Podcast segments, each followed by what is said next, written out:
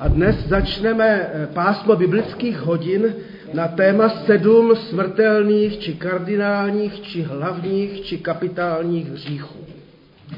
A eh, jednak jsem si to téma sedm, sedm smrtelných hříchů vybral proto, že se mi to akorát hodí, že to vyjde do doby, než eh, začne pásmo 40 dní z Biblí, akorát je to sedm biblických hodin s výjimkou toho, že za týden bude alianční týden modliteb, takže tam to téma se přeruší a bude, připojíme se k tomu tématu, eh, tématu eh, aliančního týdne.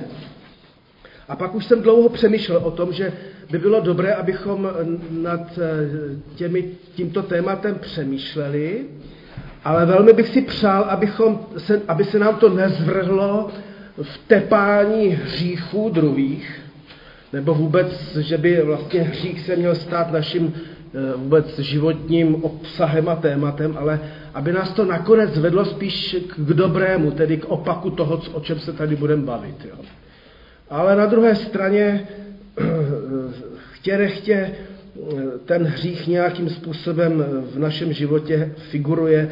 Takže já jsem vybral tři biblické texty, které jsem vám tam přetiskl a vždycky jsem tam vložil eh, nápovědu k rozhovorům a opravdu vás velmi jako prosím a vyzývám, abyste nemlčeli a neočekávali, že já, to, já si ty otázky, které jsem položil, sám zodpovím. Jo? Takže, takže začneme Budeme mít tedy před sebou dneska téma hříchu pícha, tedy hříchu par excellence, a k tomu si přečteme napřed z Genesis. Nejschytralejší ze vší polní zvěře, kterou hospodin Bůh učinil, byl had. Řekl ženě, jakže Bůh vám zakázal jíst ze všech stromů v zahradě? Žena hadovi odvětila, plody ze stromů v zahradě jíst smíme, jen o plodech ze stromu, který je uprostřed zahrady, Bůh řekl, nejeste z něho, ani se ho nedotkněte, abyste nezemřeli. Had ženu ujišťoval, nikoli, nepod, nepropadnete smrti. Bůh však ví, že v den, kdy z něho pojíte, otevřou se vám oči a budete jako Bůh znát dobré i zlé. Žena viděla, že je to strom s plody dobrými k jídlu, lákavý pro oči, strom slibující vševědoucnost. Vzala tedy z jeho plodů a jedla, dala také svému muži, který byl s ní a on též jedl. Oběma se otevřeli oči, poznali, že jsou nazí, spletli tedy fíkové listy a přepásali se jimi. Takže první diskuze, kterou teďka otevírám, rozhovor o podstatě prvního hříchu v Bibli. V čem vidíme problém? Jo? A jak souvisí žádostivost s píchou?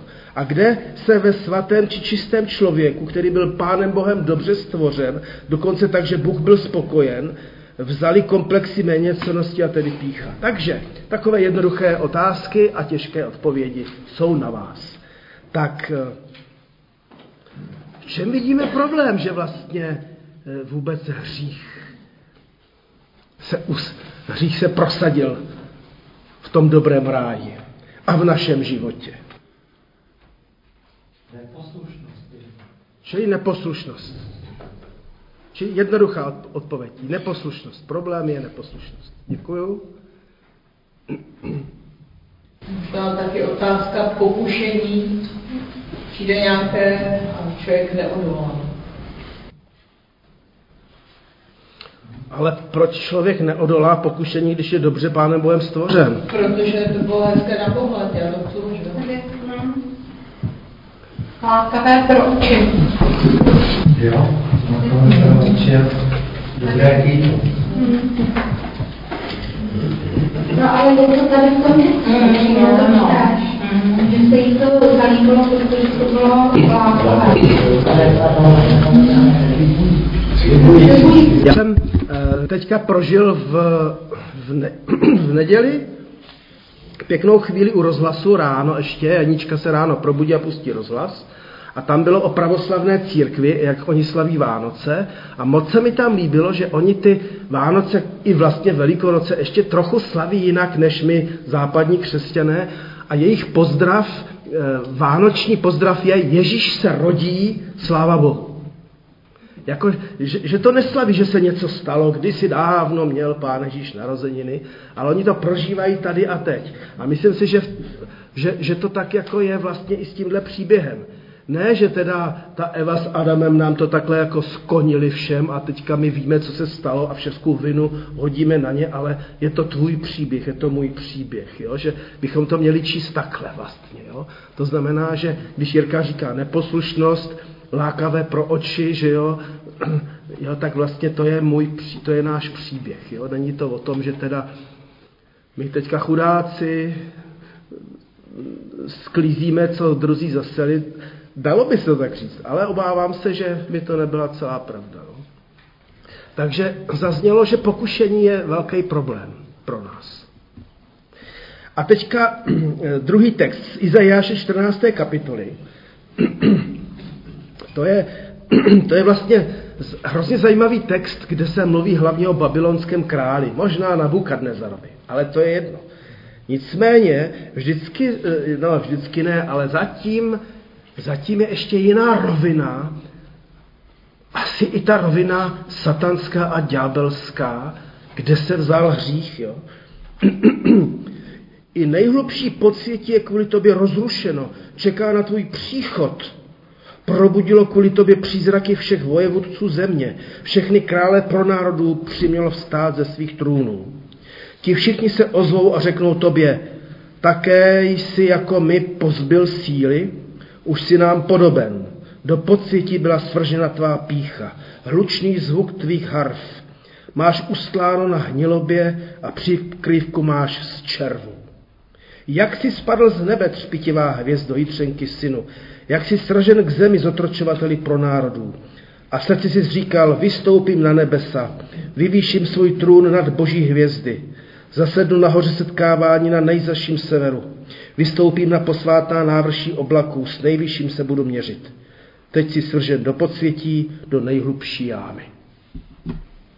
Tak zase tady máme rozhovor, možnost rozhovoru o podstatě prapůvodního hříchu v nebi, hříchu par excellence, undemalum, odkud zlo. Jo? Vlastně jsme se z toho ráje na zemi dostali, dostali až do nebe. Jo? jak na vás ten text působí, jak, jak ho vnímáte. A ta otázka, jak je možné, že v dobrém nebi se prosadí zlo?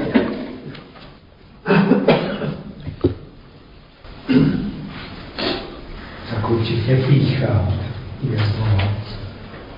Nějaká namyšlenost prostě toho padlého anděla, který, který prostě se chtěl, uh, hledal ten věčný oheň a chtěl se prostě to vypadá pánovo. Pícha. Jo, jo. A teď je otázka, jestli, jestli je ten, ten anděl, ten Lucifer, světlonož, jitřenky sěn, jestli byl zodpovědný za to, aby ta pícha v něm zvítězila nebo nezvítězila, jo. Mě napadá. A tedy ve mně, ve vás, jo. No a pak, pak že jo, mě nenapadá nic jiného, než ta otázka, jak, jak se vyrovnáváme s tím, že v nás jsou temné, satanské, ďábelské svody. A tady, kdybych měl citovat si z Luise takové ty hříchy těla, jako smilstvo, cizoložstvo, krádež, je, je brnkačka vedle tady té píchy. Jo, my jsme vyděšeni z toho, že někdo e, odpuštěním se dopustil takových hrozných hříchů, jako želhal, ale, ale, ale pícha je jako hřích par excellence. Jo. Tak to jenom. Dobrá, asi vás po novém roce ještě nerozpohybuju úplně k diskuzi, ale třeba ještě poslední text Ezechiele 28, ten je vlastně taky o tom tež, ačkoliv tady, a to je zajímavé, jestliže v tom, v tom Izajáši je vlastně řeč o babylonském králi a, je, a, vlastně, a my chápeme, že tady se odehrálo i něco ještě jiného v té, v té duchovní rovině, Eh, ďábelského na nebi, tak tady je, tady je týrský král. Jo? I stalo se ke mně slovo hospodinovo, lidský silu řekni týrskému vévodovi, toto praví panovník hospodin.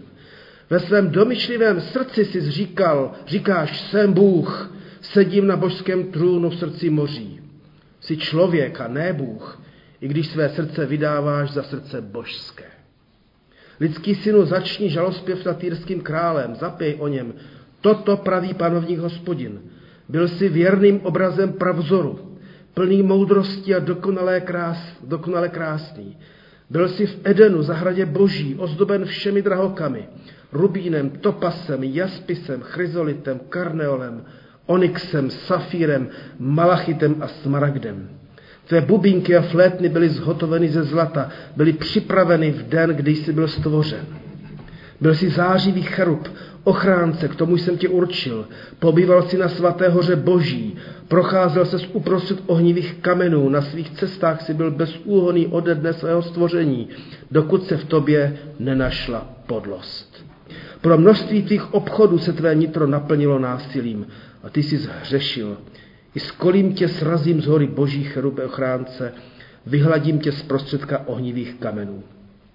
Pro tvou krásu se stalo tvé srdce domýšlivým, pro svou skvělost si zkazil svoji moudrost. Svrhnu tě k zemi, dám tě za podívanou králům. Množstvím svých nepravostí, nepoctivostí svých obchodů si znesvětil své svatyně. Způsobím, že z tvého středu vyšlehne oheň a stráví tě, pohodím tě na zem jako popel před očima všech, kdo tě spatří. Všude mezi lidmi, kdo tě znají, strnou nad tebou v úděsu. Staneš se odstrašujícím příkladem, zanikneš na věky. Tak já mám za to, že to je fascinující text úplně. A zase nečteme jenom o týrském králi. Zdá se, že čteme i o, o, o tom padlém andělovi, ale zdá se, že čteme i o, o nás samých. Jo? Že, že, protože kdybychom to jenom chtěli číst o někom, tak bychom e, se také mýlili. Nicméně můžeme vést rozhovor o podstatě píchy. Co k ní vede? Podle tohoto textu. Dávám se s druhým a zjišťuju, že jsem na tom mnohem líp. A mám všechno. Porovnávání se s druhým je asi prostě to za, za té závisti. Já by to úskalí, že když se člověku dobře vede, tak tak Jo, ano, ano. No. A buď nás to po, porovnávání strhne do komplexu méněcenosti, anebo do píchy, což je jedna mince. Prostě jak s tím člověk naloží, no. Neuvědomí si, že to je vlastně dar od Pána Boha. Mm-hmm. Že má být spokojený, já nevím. Ne si myslet, že to já jsem dokázal. Ano. Pak je tady zajímavé to, to množství obchodů. Jo? To, to mě zaujalo, že zkrátka dobře v tomto popise ten biznis a, a, a, a to, že, že, on, že, že, že má možnost zvelebit sám sebe ještě víc, jo? A tady to Pavlovo milování, podstata hříchu je milování peněz, majetku a, jo, tak to tady hraje taky nějakou roli. Takže vidíme, jak ta pícha souvisí se všemi ostatními našimi uh, sklony a hříchy. To myslím, že je velmi aktuální v dnešní době, že hodně lidí no, prostě si myslí, že když je bohatý, to má to bohatství, tak uh, že se může poměřovat s ostatními z vrchu, že je prostě a jako, že si může dovolit všechno, cokoliv, že dokonce i ta spravedlnost je na jeho straně a že mm, ostatní může ostatní může třeba i pohrdat, jo. Což se děje. Tak jestli ještě z tohoto prorockého textu vás něco napadá. Já jsem si tady napsal, proč nám nepomáhá znalost přísloví, že pícha předchází pád. Teda ono nám někdy pomáhá, že jo? ale někdy nám nepomáhá. Jo? Že, čo, jenom ta znalost. Že jo? Ano, ano, ano. Jo, to je, to je taky moje trapná zkušenost, že až ex post. To se dobrý zastane ten pád. Jak to myslíš? To zastaví. Jo, že ten pád mě může zastavit. Jo. Může zastavit. Hmm. Tak jestli ještě k tomu, k těmto fascinujícím textům, které podotýkám, nejsou o, o někom jiném, než především o nás, chcete něco říct ještě? Já bych chtěl říct ještě, že uh, prostě tak dále. Jo, jo. Dobrá, tak zaspívejme písničku. Já jsem tady měl nějakou vybranou. Na konci 6. století psal spisy o Jobovi, tak tam nějakým způsobem pokrátil už jeden delší text a seznam eh, velkých hříchů, myslím ale jenom o jeden, a sestavil to, to sedmero smrtelných, což je pro nás trošičku zavádějící termín, ale smrtelných myslí se hlavních od slova hlava, tedy nejdůležitějších kardinálních kapitálních hříchů. Jo. Takže ne, že by nebyly jiné hříchy, ale tady se v té teologické diskuzi nějak dalo dokupy těchto sedm zásadních hříchů, mezi které patří třeba ještě nestřídmost nebo lenost například. Jo. Takže takže zase nás tak, my, my to ruku na srdce, my máme určité vybrané hříchy, které nás extra iritujou, jo. No a když je někdo línej, no tak no. Ale ona to je kapitální, kardinální hřích e, stejného zrna, jako je nestřídmost nebo prostě cizoložství. Jo? No nicméně máme dneska sebou ještě to téma píchy, ale k tomu se dostanu. Jedná se o seznam hříchů, které nás mají varovat před zlem, zlem, které dobře známe. Takže nebudeme se zase bavit o tom, že, jak, jak ti lidi jsou jako venku. Jo? Jak, jak jsme my? To jsem já. To jste vy. Nejde samozřejmě o to třídit hříchy na velké a malé, na hříchy a hříšky. Protože do těchto sedmi kapitálních hříchů se vejdou všechny naše další eh, Eh, bychom řekli, ty, ty, ta malinká selhání, kdy jako nějakým způsobem jsem polopravdivě něco řekl, že jo, a ne, ne úplně pravdivě a pak si to tak nějak omluvím pro svou slabost. Takže eh, by nám ty biblické hodiny měly pomáhat nějak se orientovat i sama v sobě a uvědomit si, v čem třeba mám já hlavní problém. Co je hřích? A už dopředu, nebo dopředu opakovaně chci říci, že nechceme být hříchocentričtí, ale kristocentričtí, ale právě protože se obracíme ke Kristu, tak máme tu možnost o hříchu mluvit eh, s jistým, ne nadhledem, ale s tou odvahou. Takže řecky hamartia, odtud hamartanein, co znamená minout se cíle chybit. Jo? Eh, úplně vlastně to eh, souvisí s tím eh, hebrejským chátá, ale ještě předtím řeknu, že v, teda v, té novém, v tom novém zákoně hřích, synonymem hříchu je také dluh ofejlé, tedy vina. Jo? Takže jak máme v, v odčenáši a odpust nám naše dluhy, jako i my jsme odpustili těm, co nám jsou dlužní. Třeba dobré skutky. Jo? Nám byli dlužní něco a neučinili. To hebrejské cháta má ještě další jako výklady, minout, se, minout cestu. Takže nejenom, že se netrefím, když střílím z luku, ale že prostě zabloudím. Jo? Kdo jste zabloudil někdy v lese nebo ve městě, že jo, tak eh, tušíte, co je hřích. Jo? Nebo spáchat přestupek, překročit boží zákon taky. V novém zákoně se také říká, Pavel říká, že hřích je porušení zákona. Jo? Takže ano, je to také přestoupení paragrafu ztratit se, provinit se, znečistit se také. Jo. Takže znečistit se, asi to emočně můžeme znát, když najednou dolehne na vás, na mě svědomí, že se cítím jako opravdu jako eh, prostě znečištěn. No.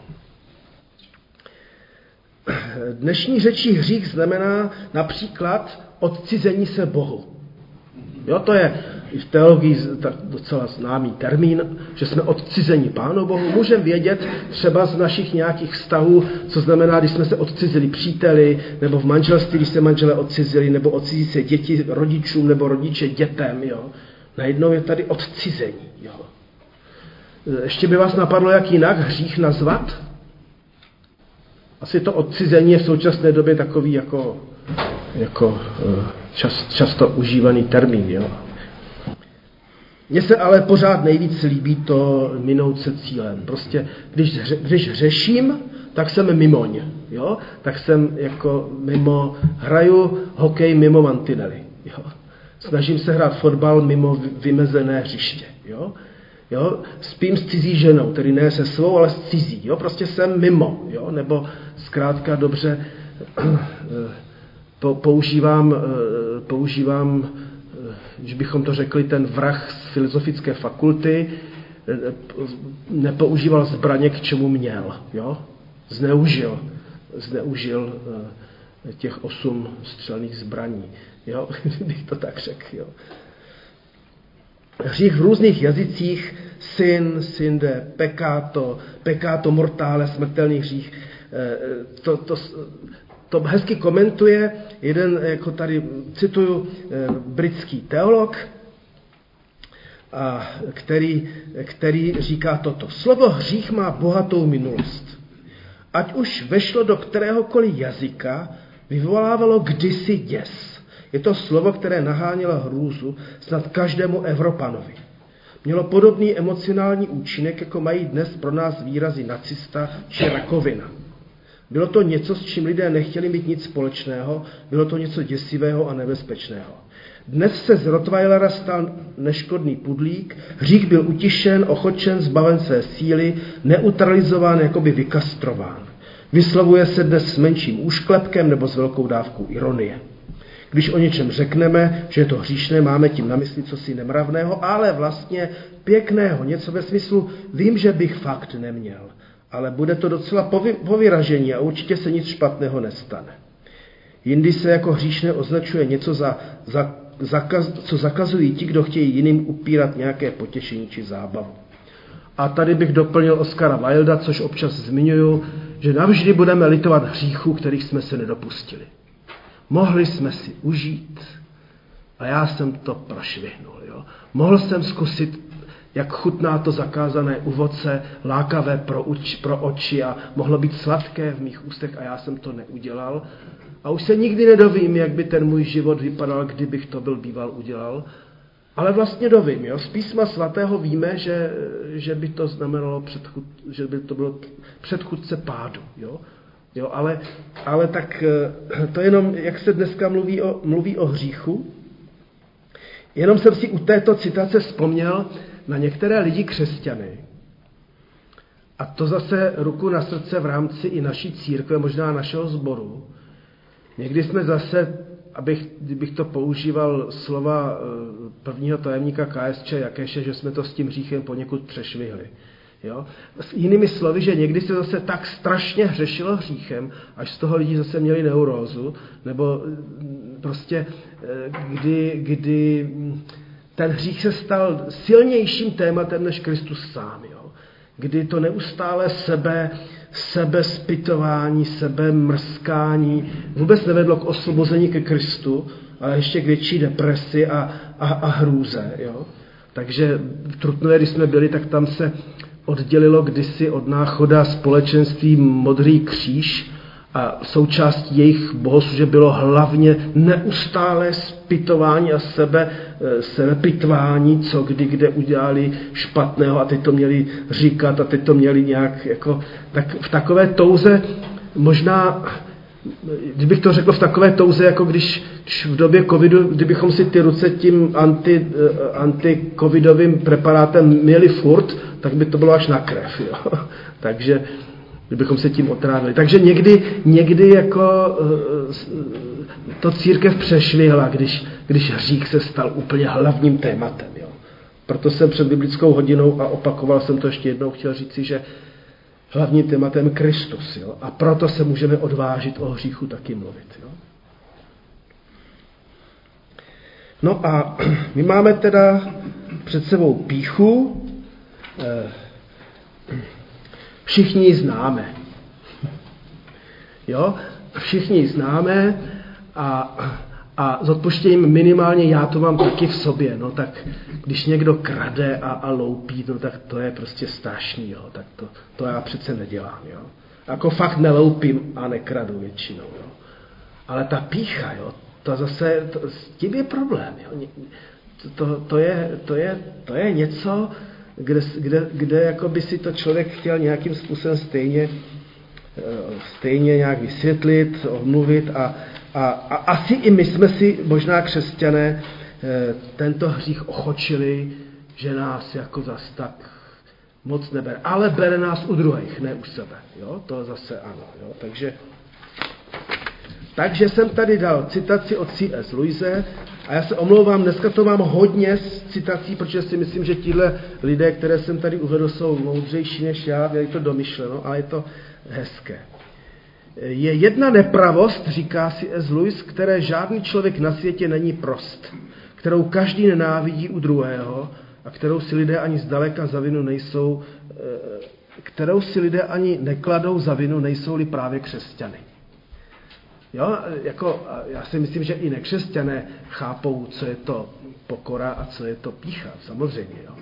Už i Verich jednou říkal, že když herec není pokorný, tak prostě brzo skončí. Jo. Tak, ale, ale přece jenom, jako to poznání hříchu par excellence, to je přece od Ducha Svatého. Asi Sulus pokračuje, není druhé vady, která by člověka dělala tak nepopulárním a není druhé neřesti, kterou bychom tak uměli nevidět u sebe samých. A čím více ji nevidíme v sobě, tím příkřeji odsuzujeme u druhých. Neřest, u které tu mluvím, je pícha a domýšlivost. Zkrátka dobře, přátelit se nebo žít s pyšným člověkem, který má nad vámi vždycky navrh, který vám opovrhuje, kterému nesaháte ani pokotníky, kdy vaše názory jsou vždycky setřeny a nemáte možnost vůbec jako ani to doříct, protože stejně budete překřičeni. Jo? Člověk, který vám prostě dá najevo, že se s vámi ani bavit nebude, že jo? tak to, to jako je pro nás nesnesitelný. Jo? Život s takovým člověkem pišným je, je děsivý. Jo? Asi je Luis říká, kdybyste chtěli dojít k pokoře, myslím, že mohu naznačit první krok. Uvědomte si, uvědom, uvědomit si, že jsi pišný.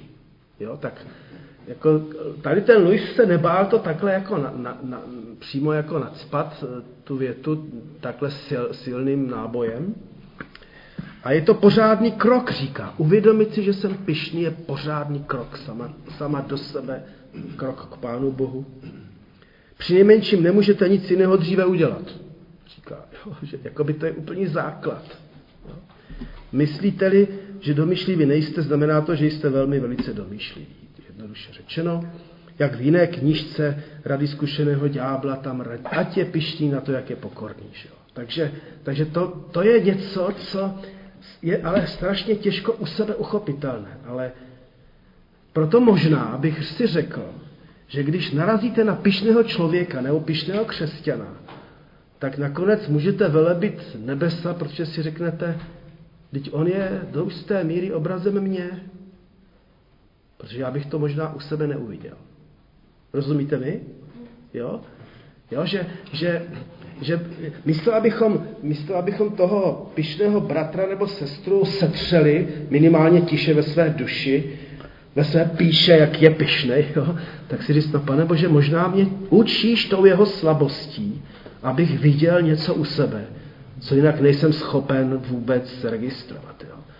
To znamená, že jestliže na druhých lidech nás něco irituje a štve, včetně té píchy, tak možná, že to je, možná, že nám tím Duch Svatý slouží, tak teďka Pán Bůh si dokonce používá i toho selhání sestry a bratra a někoho příbuzného k tomu, aby se mnou pracoval. Jo. Takže myslím si, že, že kdybychom jako takhle pozitivně pracovali i z hříchy druhých, i s píchou druhých, že by nám to samotným mohlo pomoci a třeba to nepomůže jim, ale aspoň nám. Jo. Jenom se nesmíme dopustit toho, že bychom měli nad ním pišně navrh a cítili se, jak jsme lepší než on, tak to by zase byla katastrofa ďábelská doslova, bych řekl. Jo? Že Myslím si, že ty texty, které jsem uvedl na začátku, jsou opravdu ďábelské. A že to ďábelské pokušení tady k této píše eh, neznám jako slabší výraz, jo? Že, že to je něco. Když, totiž, když ten hřích totiž se dostal píchy do nebe a, a do ráje, tak nemůžeme mít tu drzost si myslet, že, že nebude v našem sboru, nebo v mé rodině, nebo prostě v mém srdci. Jo? To pokušení prostě tady stoprocentně, minimálně to pokušení je a bude. Jo? Takže, ale teda bavíme se o tom takto natvrdo a od, odvážně, protože víme, že v Kristu je řešení. A že řešení je si to přiznat. Že, není, že, že vlastně srab si to nepřizná, ale odvážný člověk může dokonce výjít na světlo s tím. Já jsem vlastně v tom svém křesťanství se dostal vlastně až do ďábelských svodů a ten, té, té, z toho svého zbytnělého, hypertrofovaného sebevědomí, které se pak stalo dokonce pišným. No a pak, eh, pak tady jsem se inspiroval od Tomáše Novotného, eh, který, který je moc fajn jako i teolog a starozákonník a, a on cituje jedno muslimské kázání v jedné své knížce a říká, jednoho dne prošel kolem Málika bin Dinára nějaký muž a chodil způsobem, za kterého byla, ze kterého byla vidět pícha a povýšenost. Málik mu řekl, co pak nevíš, že tuto, piš, touto pišnou chů, že tuto pišnou chůzi Aláh nemá rád? Muž mu na to řekl, co pak ty nevíš, kdo jsem? Málik řekl, ano, vím. Začal si jako ubohá spermie, skončíš jako páchnoucí mrtvola a mezi tím, co jsi naživu, v sobě nosíš výkaly. tak, tak, takhle, takhle, jako Eh, surrealisticky, nebo jak ještě jinak, jak bych to měl nazvat, naturalisticky eh, řekl, tak co jsem já, co jste vy? Jo? Z jistého pohledu jsme všichni byli jenom ubohá spermie a budeme páchnoucí mrtvoli a nosíme v sobě výkaly i teď tady do schromáždění. Jo? Takže co, co jsem já? Ale říká to jenom v souvislosti s tím, že ten borec se tam nosí jako páv a dává lidem najevo, i, i, i v tom kostele, jaký je, jaký je borec, jaký má nadhled nad ostatníma, anebo doma, že jo, dusí manželku nebo manžela, nebo děti, jako, nebo jiné příbuzné, je to úplně jedno, jo. Takže, takže toto, toto drsné muslimské kázání si myslím, že stojí za to, abychom si ho tady v církvi eh, také jaksi pustili, eh, pustili k srdci a k duši, protože eh, asi nemáme možnost říci, že se nás to netýká. Všechna pícha začala v ráji, kde chytrý, nejchytřejší had nabádal Evu a pak Eva Adama k hříchu. A zase Tomáš Novotný trefně komentuje. Satan má před námi velký náskok, protože má mnoha tisíciletou zkušenost, jak čteme v Petrově epištole, obchází jako lev řvoucí a hledá, koho by pohltil. Toto mě zaujalo v té no, novotného knižce. Nikdy jsem tak nepřemýšlel, že, že vedeme skutečně duchovní boj a že ten ďábel, o kterém za toho tolik moc nevíme, jo, ale tady ten Tomáš Novotnička, ale on má fest zkušeností s hříšníkama a s lidma a se svatýma obzvlášť. Jo. A myslím si, že, že to pokušení dokonalých a svatých F a Adamů je proto tak těžké, protože tady ten ďábel se svou zkušeností přichází nejvíc. Jo. Koho jiného bych chtěl svést na špatnou cestu, než ty, kteří jsou na cestě dobré. Že jo? Takže a pak Novotný pokračuje. A když se mu to podařilo, tak lidé prožili svou nahotu, což opět, hebrejš, eh, což opět eh, hebrejista Tomáš Novotný komentuje. Chytří se v hebrejštině řekne arumím. Oni však nevidí, že jsou arumím chytří, ale že jsou erumím, tedy nazí a ubozí. A tak je to v této slovní hříčce arumim erumim po tisíciletí zafixovaná zkušenost. Že často právě když si myslíme, jak jsme chytří a že nemusíme poslouchat, nakonec vidíme, že jsme ubozí a bídní. Prostě od, po hříchu se nám všem otevřeli oči. A tady bych řekl ještě, že tak, jo? Ještě, že jsme narazili na to dno, jo? Ještě to je furt ještě evangelium, že se nám otevřeli oči. A že je tady třetí kapitola, kdo si kdo nás chce obléknout a tu naši ubohost a bídnost zahalit. Jo. To jsou ty momenty, říká Novotný, které zná asi většina z nás. Máme svoji hlavu, uděláme si něco po svém a pak si nadáváme já hlupák. Novotný tady říká, či jinými nepublikovatelnými výrazy. Ano, já hlupák si většinou neříkám, také používám silnější výrazy. Jo. Takže to je, to je komentář k píše a ještě jedno jidiš přísloví říká hloupost a pícha rostou na jednom stromě. Hloupost a pícha rostou na jednom stromě. A to právě utrhla Eva a to stejné snědl po její nabídce Adam a my všichni ostatní jsme s Adamem a Evou solidární, protože jsme si už také urvali svoje. Jo? Jo? A býváme pišní, poznáváme svou nahotu, trápí nás z toho svědomí, což je vlastně ale dobré. Jo? A teďka samozřejmě, když nás trápí svědomí, tak ta ďábelskost je v tom, že, že, že by ďábel si přál, ať teďka v tom kolotoči svědomí zůstaneme na věky. Jo? A proto Kristus umřel, abychom na věky v tom kolotoči výčitek a, a toho, jaký já jsem hlupák, abych, abych vlastně nemusel neustále opakovat, jaký já jsem to hlupák. Jo. Takže na závěr schematické řešení. Jo. Hřích pícha. Pokušení k hříchu, píše tady, bude vždycky. Určitý protilék nebo prevence služba druhým. To znamená nezaměřovat se na sebe, ale na druhé. Jo. Chceme-li nějakou prevenci tedy, eh, vůči píše, tak zkusme sloužit druhým, ovšem ne z nějaké té své hrdosti povýšené, ale prostě sloužit druhým. Ctnost, tedy opak hříchu, je pokora. No a duchovní pokrok pokání. Jo, chceme-li se dobrat k nějakému dobrému výsledku, tak tady máme takový, takový schematický, jednoduchý návod. Tak to je všechno. A vy máte